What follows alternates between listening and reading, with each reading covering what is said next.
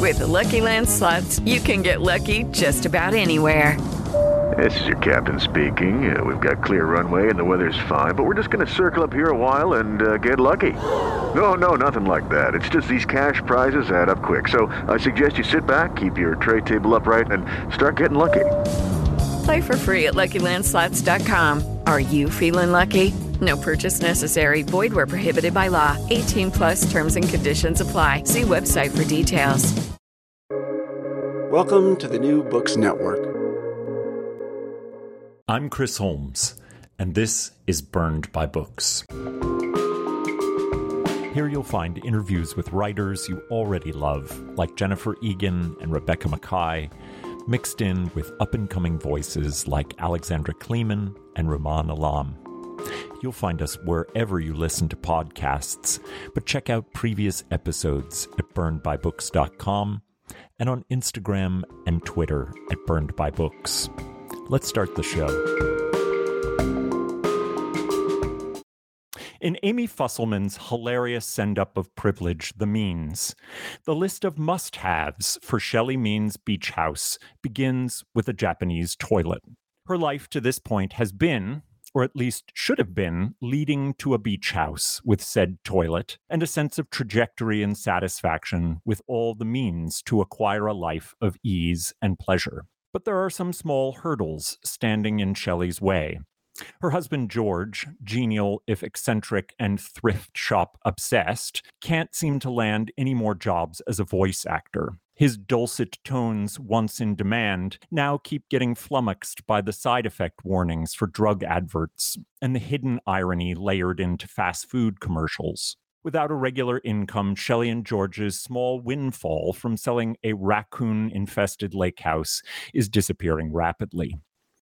The house itself begins in glamour and moves steadily toward the absurd. The architect Marianne has assured them that she can produce, produce the house of their dreams on a budget. The one minor issue is it will have to be built of metal shipping containers, stacked to resemble something between a trailer home and a microwave. George isn't the only one disappointed by this news. The neighborhood association has no interest in a stack of metal, metal containers marring their beach view. Not to mention the fact that Shelley keeps chucking things at people when they aren't pleased with her ideas for a happy life. Such are the dilemmas for the downwardly mobile rich in Amy Fusselman's tale of real estate insanity, PTA bullying, talking dogs, and a family struggling just to be at ease. Written with layers of thick irony, thick and luscious as a Hampton's wedding cake, The Means leaves no absurdity of privilege unprobed. We are both absorbed into Shelley's odyssey of real estate calamity while being equally repelled by the claustrophobia of the tiny social and economic world in which she exists. This is a novel that serves up a good deal of painful introspection with its laughter, never failing to place the reader inside that insular, navel gazing world. Amy is the author of four nonfiction books Idiophone, Savage Park, a meditation on play, space, and risk for Americans who are nervous, distracted, and afraid to die. Eight, and The Pharmacist's Mate. She teaches creative writing at NYU. Welcome to the show, Amy Fusselman. Thanks so much for having me, Chris. It's really lovely to have you. Uh, this is the kind of book in which one spends a lot of time rereading sections aloud to spouses, partners, friends, people on the street, because it's so funny and so unbelievably sharp and cutting. Could I uh, ask you to read just a little bit? It's a short section in which Shelley describes her conflicted relationship with one of the family dogs, Twix. Would you read that for us? Sure. Thank you. Twix is a teddy bear breed, which is a mix of Shih Tzu and Bichon. My guess is the breeders called it a teddy bear because they couldn't very well sell her as a Shih Tzu. I always thought that if I ever got a dog after Julie, it would look like Snowy from Tintin.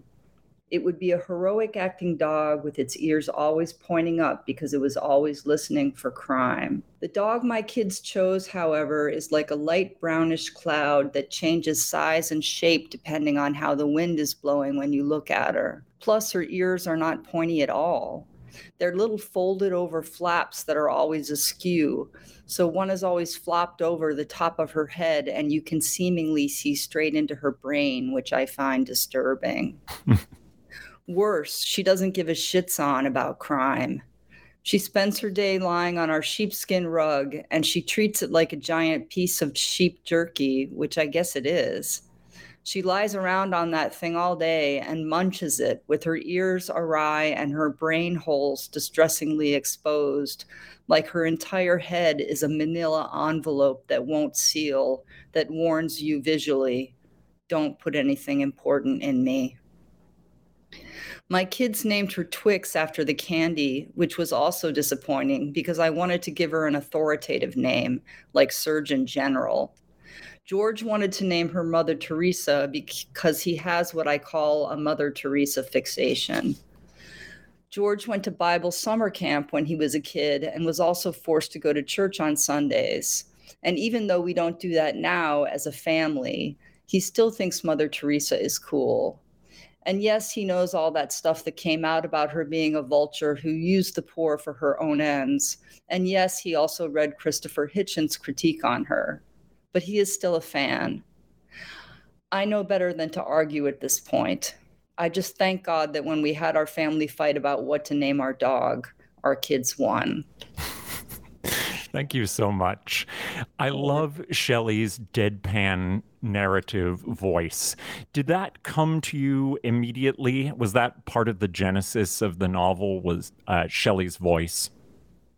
Well, I did want to write something that was voice driven because I love that type of work so much myself. And I had been trying to figure out how I was going to uh, find the right voice for this because I wanted to talk about money and I wanted a narrator who was not, who was sort of difficult to locate in terms of her own wealth. Mm-hmm. She's, you mm-hmm. know, she's rich, but she's not the type of rich that you often see in fiction, like hyper rich, like billionaire flying in planes rich. Like she's poor rich, if that, in her little world, she's poor rich. So, um, I was having trouble finding her voice, and then I uh, I was writing a couple pieces for the Washington Post, and I wrote one about discovering that my Scrabble partner was a robot and when I wrote that piece, it, I realized that the type of unknowing narrator was what I was what I wanted for Shelley. So that helped me find her kind of bitchy, bitchy blinded perspective. That's such a great description.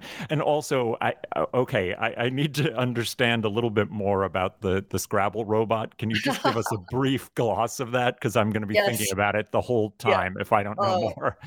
yes. Well, I I I have studiously resisted playing phone games. I mean, I'm not virtuous, but I just was, you know, trying to manage my distraction like everyone. And during the pandemic, I just was, you know, like, okay, I will try this word game. And um, of course, rapidly it got out of hand. And I, I was suddenly fixated on this partner, Robert E. Robert E. became, my children became, we all knew Robert E. because he was like just kicking my ass in Scrabble. and the rare times that I would beat him, it was like a, you know, like a family fest. And, um, but I finally noticed that Robert E. I because I had the settings on where you would get a little notification when he, you know, had made a move, and Robert E. did not sleep. I was finally noticing. And I was, I mentioned this, you know, to one of my sons finally, who was like, Mom, like, what? He's a robot. You know, what are you talking about? And, and suddenly this light bulb went, went on, like, what? you know this whole and i realized this whole you know fantasy i'd made of my pandemic friend was like you know just cr- crashed around me and that that became sort of the genesis for the column I, I, love that, and I love that that in some way is inflected in Shelley's voice. Um, and the your description of a kind of poor rich it, it just makes me think of that there are so many people living in Manhattan with such extraordinary privileges who likely consider themselves sort of poor or at least teetering on an on an economic precarity. Do you think that's a New York thing or a global large expensive city thing?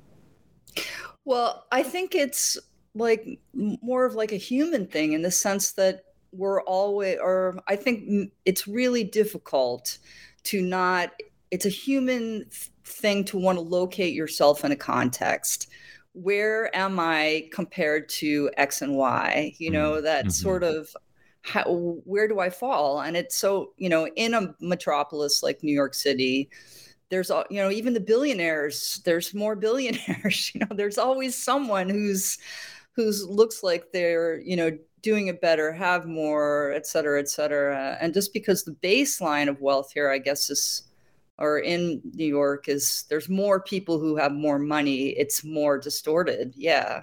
Mm-hmm. Yeah, and and if you're all you're left with at the top is Elon Musk, then assuredly we shouldn't be aiming for that that peak. but even um, yeah, and Elon and Jack Dorsey have their rivalry, you know, mm, and mm-hmm. Jeff, and you know, yeah, it's no, it's true. Um, yeah. The the title, the means, is both the family name and also a wonderfully loaded term in the novel. I found myself returning to it again and again while reading and thinking about the various ways in which means means. It certainly uh, connotes wealth, having the mm-hmm. means to afford something like a beach house, but it also signifies the method for doing mm-hmm. something, the means by which something is accomplished. Why was it the winning title for you, and and and what do you like about its various playful connotations? Oh uh, yeah, you've definitely hit on um, the pleasure of it. I mean, I just like that it contained. I wanted a money a, a money related word. I was and I was I had finally decided that I wanted to try to name the family and have this money related word combined. So I was um, going through different types of words. I can't remember. That would make a great list right now what the also rans were, but I can't remember them. um, but the means just seemed right in terms of being a, a common name and also, you know, because, you know, for me, like you know, the book is about the suffering inherent in desire, capitalist delusion, discrimination against women, racism, and a beach house in the Hamptons, you know, and it's funny. So it, I needed a word that was broad, that was, but that would ultimately get back to the idea of, of, of the how. It's, it's really about the how of mm. money making and money spending and how we live, really. This is probably a silly question given that you teach at NYU, but um, have you read Zadie Smith's remarkable essay, Find Your Beach? Ooh, I haven't. I would love to read that. Oh, you'll you will love it so much. Um, it is uh, a a amazing critique of the idea of a beach as a certain kind of signifier for people who are privileged for something that they don't have but that they deserve. And I just oh. felt it just resonating so much in your uh, in your novel. You have to next time Zadie is on campus, try and grab her and and hand her your book because she'll love it so much. But uh, I uh, what that made me think of is that this this kind of like human quality in which we have blinders about our privilege. And those mm-hmm. blinders allow us uh, to focus on things that are often so um, meaningless ultimately. And I wondered if you were thinking about Shelley as, as being a, a, a really great enactor of those blinders. Yes, absolutely. That's a great way of putting it. I mean, I feel too that um, you know that this type of examination is a little different for me and and why you know the book is fiction just uh, in the sense that my last things my previous books have been more psychological. And i knew in wanting to write about money that it was going to be more sociological. So it needed to be um, it needed to be fiction. And it i mean in my view like art you know for me is the, the purpose of of it is the joy of it is is seeing things differently and helping you know wanting readers to share that with you you know wanting to show how you're viewing things differently. And it's i'm i mean i still feel you know art is like a drug in that way. Like i'm looking for someone to change my perception. Like i love mm-hmm. that. Mm-hmm. um, i want to be in someone's illuminated vision and i i want to see i want to see that. So this the as, as, I was, you know, deeper in the writing, like the more Shelley became kind of really tunnel visioned on this goal of hers, like the the better I felt the work was working in terms of her um you know, being unseeing but revealing all the time, really. Mm. Yeah, and uh, that that focus then gets sort of pinpointed down into that Japanese toilet, which I just thought exactly. was a, a brilliant material object for you to have her fixate on. You know, I, I used to live in Japan. Japanese mm. toilets are amazing, but I yes. wonder why it was that that you picked for um, for Shelley's fetish item. Well, I love, I mean, just as you said, like as an object, they're incredible. I mean, they're just incredible. Like the they rainbow lights, music, they're just, they're magic. They're, they are, they're, they talk to you, keep you company. Yes, they sing. I mean, really. Yeah. But the idea that um, I knew from the beginning that Shelley was going to have a relationship with this dog. And so, that she would spend a lot of time, you know, it would be clear that she's a dog owner and that she walks this dog and being a new yorker you know she's picking up poop with the plastic bag mm-hmm. and and so for her fantasy to be you know related to this sort of disco toilet um, didn't seem like too much of a stretch you know to have someone to have this object like care for her for her poop you know like in oh a way. goodness. Oh that's amazing. You know yeah it's like that seemed like a like a fantasy that would be um valid that parallelism I, I, I didn't catch, but now just illuminates it entirely for me. the fact that the toilet would be the dog, her dog walker, right? Um, yeah. I I love that and take care of her her waste, mm-hmm. and I, and I don't think it spoils too much for me to reveal that a, a certain point in the the novel, Twix and Shelley have a dialogue, no. and it's a dialogue about economic inequality and mm-hmm. and Twix is an admonisher of Shelley to give away wealth. And it's not entirely I mean maybe I'm just being a bad reader, but it's not entirely clear that this is a hallucination. Um, mm-hmm. you know, I'm leaning towards yes, but there's a world in which that this is a close enough relationship that she's having some kind of real dialogue here. Mm-hmm. Why did you want this really important conversation that nobody else seems to really want to have about economic inequality to to exist in this relationship?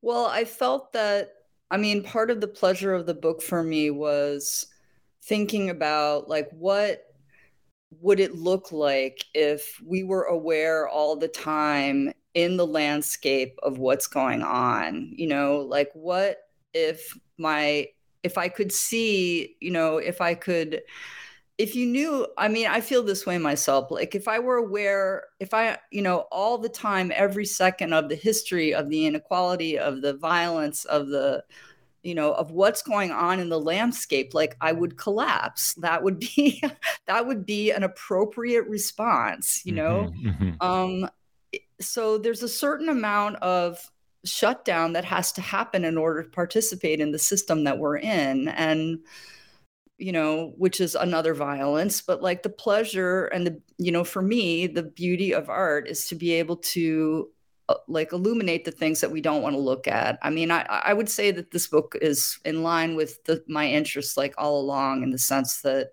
those, I like those things. So the, this is a long answer to your question, but in the world of Shelley, um, nobody is really able to say the difficult things that part that's part of what keeps the the whole thing humming. And i think that's a common you know as much as i know it we're we're trying it's it's just it's it's hard to say stuff in uh in in human life i think. So twix her relationship with the dog was a natural he it was natural for the dog to be the moral center of the book because the dog was the only one who had the space from you know human beings to see them clearly Mm, that's so nicely said. I do I do agree so much that if one really takes it all on, you there's the the sense that you might just crawl into a hole or curl up into a ball. And so offsetting the conversation in a way that is surreal allows a, a kind of different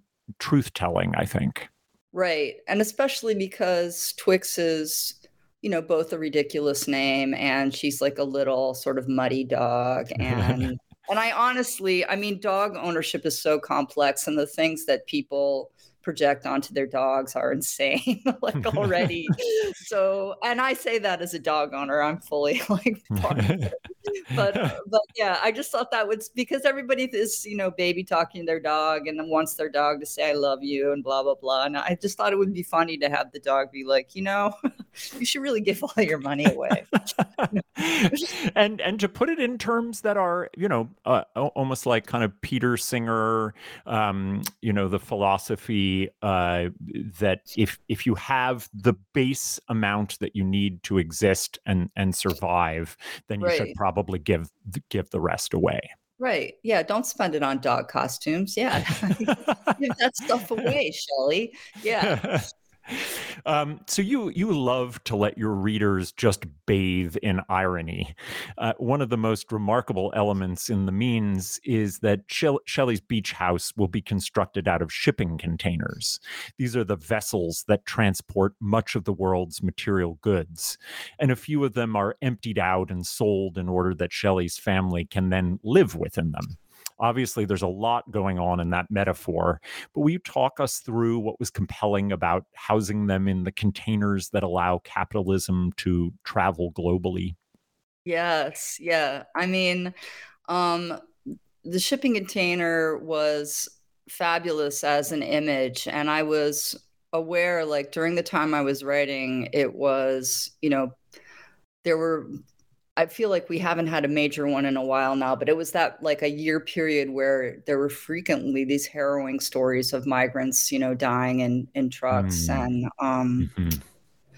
so the shipping container, you know, is a is a horrific image in some ways and um I but I know about this because I myself have a beach house in the Hamptons made out of shipping containers. So I definitely get out of here. I didn't. Yes. I should have researched that, but I didn't. Oh, well, I mean, not everybody comes. You know, will put that forward, but like when they write fiction. But I feel like this. You know, it's an it's something I know about. I know about the construction of a home out of containers, so I could use that um, knowledge to you know write.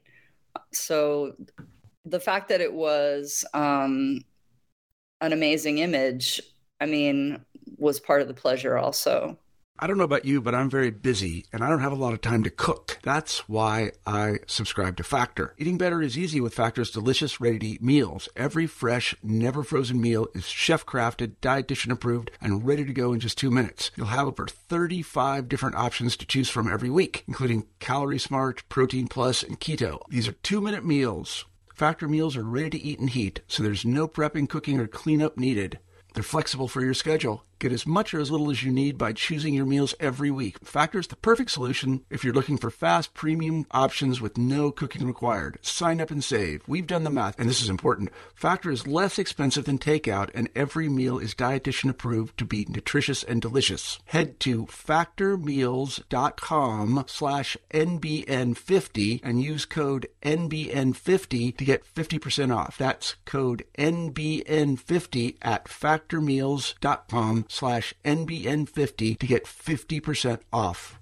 Do you feel the resonance of of a little bit of that sort of sorrow and and and horror even in your own house then? Do you because you you have a really you know you have a rich sense of its meaning as a thing. I i was thinking the whole time of season two of the wire which begins mm. with that terrible you know multiple death of prostitutes who have been kidnapped and and put in shipping containers. Is that does does that resonate with you or are you able to sort of like push it out?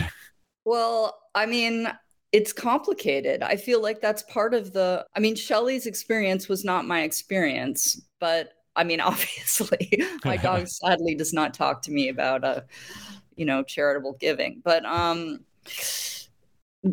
I mean, when people in the Hamptons are up in arms about, or any, I mean, housing associations in general across the board, I think you could, there's no better um, skewer worthy, you know, uh, assemblage of people usually than a housing association. Mm-hmm. you know mm-hmm. what I mm-hmm. mean?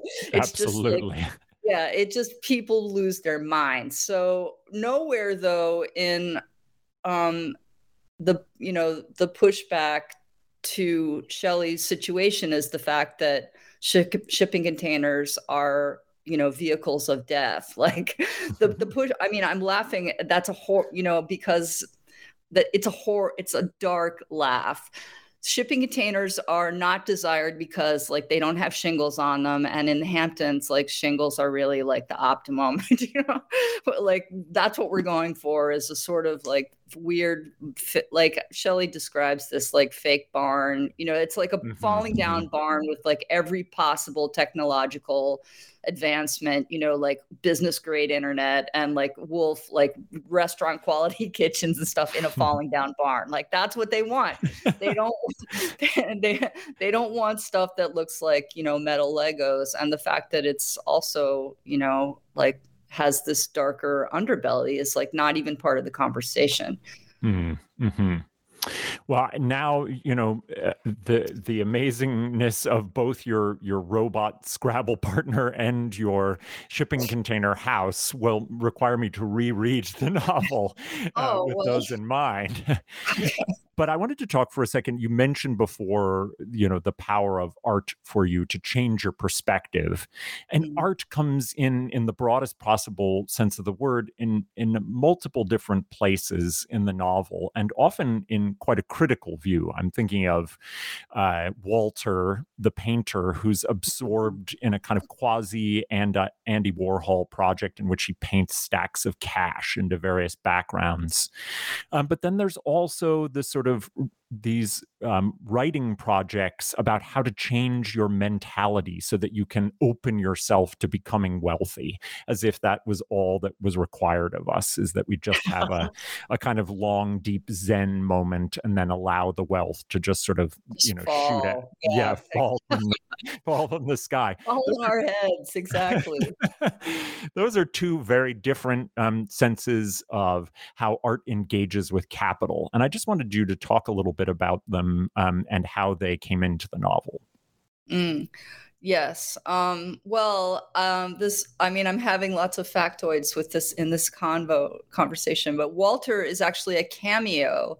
It's my friend Walter Robinson, who's an amazing painter and who actually does paint stacks of cash and other pop uh, poppy images. Oh, but amazing. I met well, yeah, he. I mean, anyone. He has a fantastic Instagram as Walter Robinson Studio, and um, frequently he talks about prices of art. Like he's an excellent uh, observer of the market. And I re- I met Walter when I was working at Art News magazine uh, in this uh, little project product they had called Art Newsletter, which was essentially a biweekly newsletter about the art market. And I met Walter, who at that time was editing ArtNet, in the auction rooms at Sotheby's and Christie's, which is if I get to write a sequel of this book like believe me it will have a major auction scene because there's mm. no better like art money there's no better money theater than a sotheby's art auction. Oh i it's, can only imagine. It's bananas yeah. So um i mean i guess you know Walter's comments in the book about his comments about art are like are wry because he's a wry guy, but also you know that art is art is a commodity like anything else. I mean, I think mm-hmm. especially mm. because publishing pays so garbage, and um, you know, we we think frequently of you know that it's sacred and it has you know it's not like a, a it's not like a kind bar. No, it's a you know it's a sacred vessel or whatever, and like well, actually, you know, it's a widget that's $28. Do you know what I mean? Like mm-hmm, mm-hmm. I want I, for for Shelley at least, I wanted to place it within that I wanted to place it within that realm. And Shelley and Walter in the book met at the bookstore. So, yeah. Oh, that's that's interesting that that connection, and I love a cameo in a, in a novel. That's that's fantastic. Also got a cameo, yeah. Um, and what about the the sort of how to guides for becoming wealthy? Because I think that, you know you don't really deal with the necessarily with the kind of the evangelical drive for Mhm. for wealth that's sort of come to the fore again as it it does and bubbles up from era to era. Um, but there's a sense of a kind of religious drive to open oneself uh, philosophically and mentally to wealth. And I wonder what you think of it and and how um, you wanted to engage with it in in the means. Well, I I know, yeah, that's going in like, is there a better like rap name than Creflo Dollar? Like I love all those I mean, I'm fascinated by all that stuff. Yeah, I love it. I mean, the the wealth um the wealth churches, like the wealth preachers, and then the bad behavior, you know, of they're all Mhm, yeah, mhm. I mean, oh my God, I love I mean, I love it, it I love it as material. I don't obviously like it's horrific, but yeah, the thing about Shelley is that Shelley because of what I wanted her to do, like her you can from the beginning she's she just is sort of like yeah i'm not you know she doesn't really chase money. She's not in you know she's in what i think of as a kind of shadow economy as a as a housewife. You know she's not a legit she doesn't have a le- legit job. She's like i'm i like to read you know i'm an english major writing was too hard and um i'm just not participating in that garbage. I mean she's kind of in my mind she's sort of like stuck in adolescence a little bit you know? She's kind of like screw that. I'm gonna walk my dog and dream about my japanese toilet. So maybe if there's a book two she can just go bananas and join like a money church that would be sort of fun Yeah, I think um, you know, Money Church meet, meets Sotheby's uh, auction. I think you've got you've got the Mm-hmm. Sequel already written. it writes itself when i chat with you chris oh good well, I'll be excited for the for the sequel. Um, before I let you go, I'm dying to know what you've been reading recently and really loving that you'd like to recommend to our listeners. Oh, sure. Um, there's a new book out from Fern Books called Papers by Violaine Schwartz. It's translated by Christine Gutman. That's a beautiful nonfiction. Uh, I, I guess I'd call it an essay about um, migrant migrant life, and and uh, I just found it really moving and um, brilliantly composed. Hmm. Um, I also loved this book that I read called Cleave by Holly Pelesky that was put out by Autofocus Lit. Cleave, C L E A V E. That that's a, n- a memoir about this woman who's um, giving her daughter up for adoption. Was really moving and well done. I'm a big fan of the comedian. This isn't a book per se, but like Sheng Wang has this special on Netflix called Sweet and Juicy. Hmm. And I don't know um, it. He's a performer. He just has a super great low key vibe. It's just he's very engaging um, and kind of and different. His voice is really different and and warm in a way that I really enjoyed. Oh, I'm super excited to have a, a comedy special to, to dig into as well. That's that's Yeah. wonderful. Yeah, yeah. Those are that's what I've been thinking about lately. Those are great and so varied. Um, Amy, it was really wonderful to talk with you. I just so enjoyed the means, and I can't recommend it enough. And I'm already going to recommend the sequel whenever that comes out. so thanks for talking with me, Amy. Thank you so much, Chris. I really enjoyed it.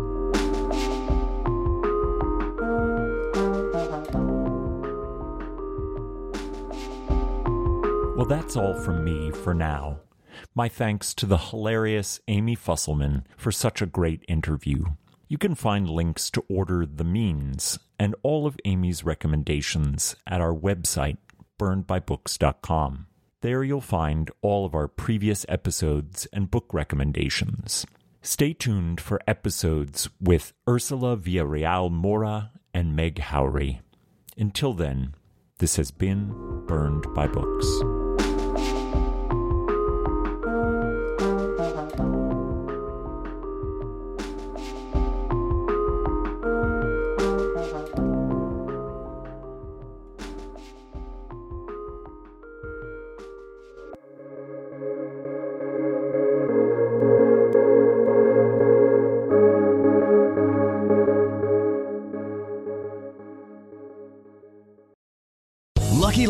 Casino asking people what's the weirdest place you've gotten lucky? Lucky? In line at the deli, I guess? Aha, in my dentist's office. More than once, actually. Do I have to say? Yes, you do. In the car before my kids' PTA meeting. Really? Yes. Excuse me, what's the weirdest place you've gotten lucky? I never win and tell. Well, there you have it. You can get lucky anywhere playing at LuckyLandSlots.com. Play for free right now. Are you feeling lucky? No purchase necessary. Void where prohibited by law. 18 plus. Terms and conditions apply. See website for details.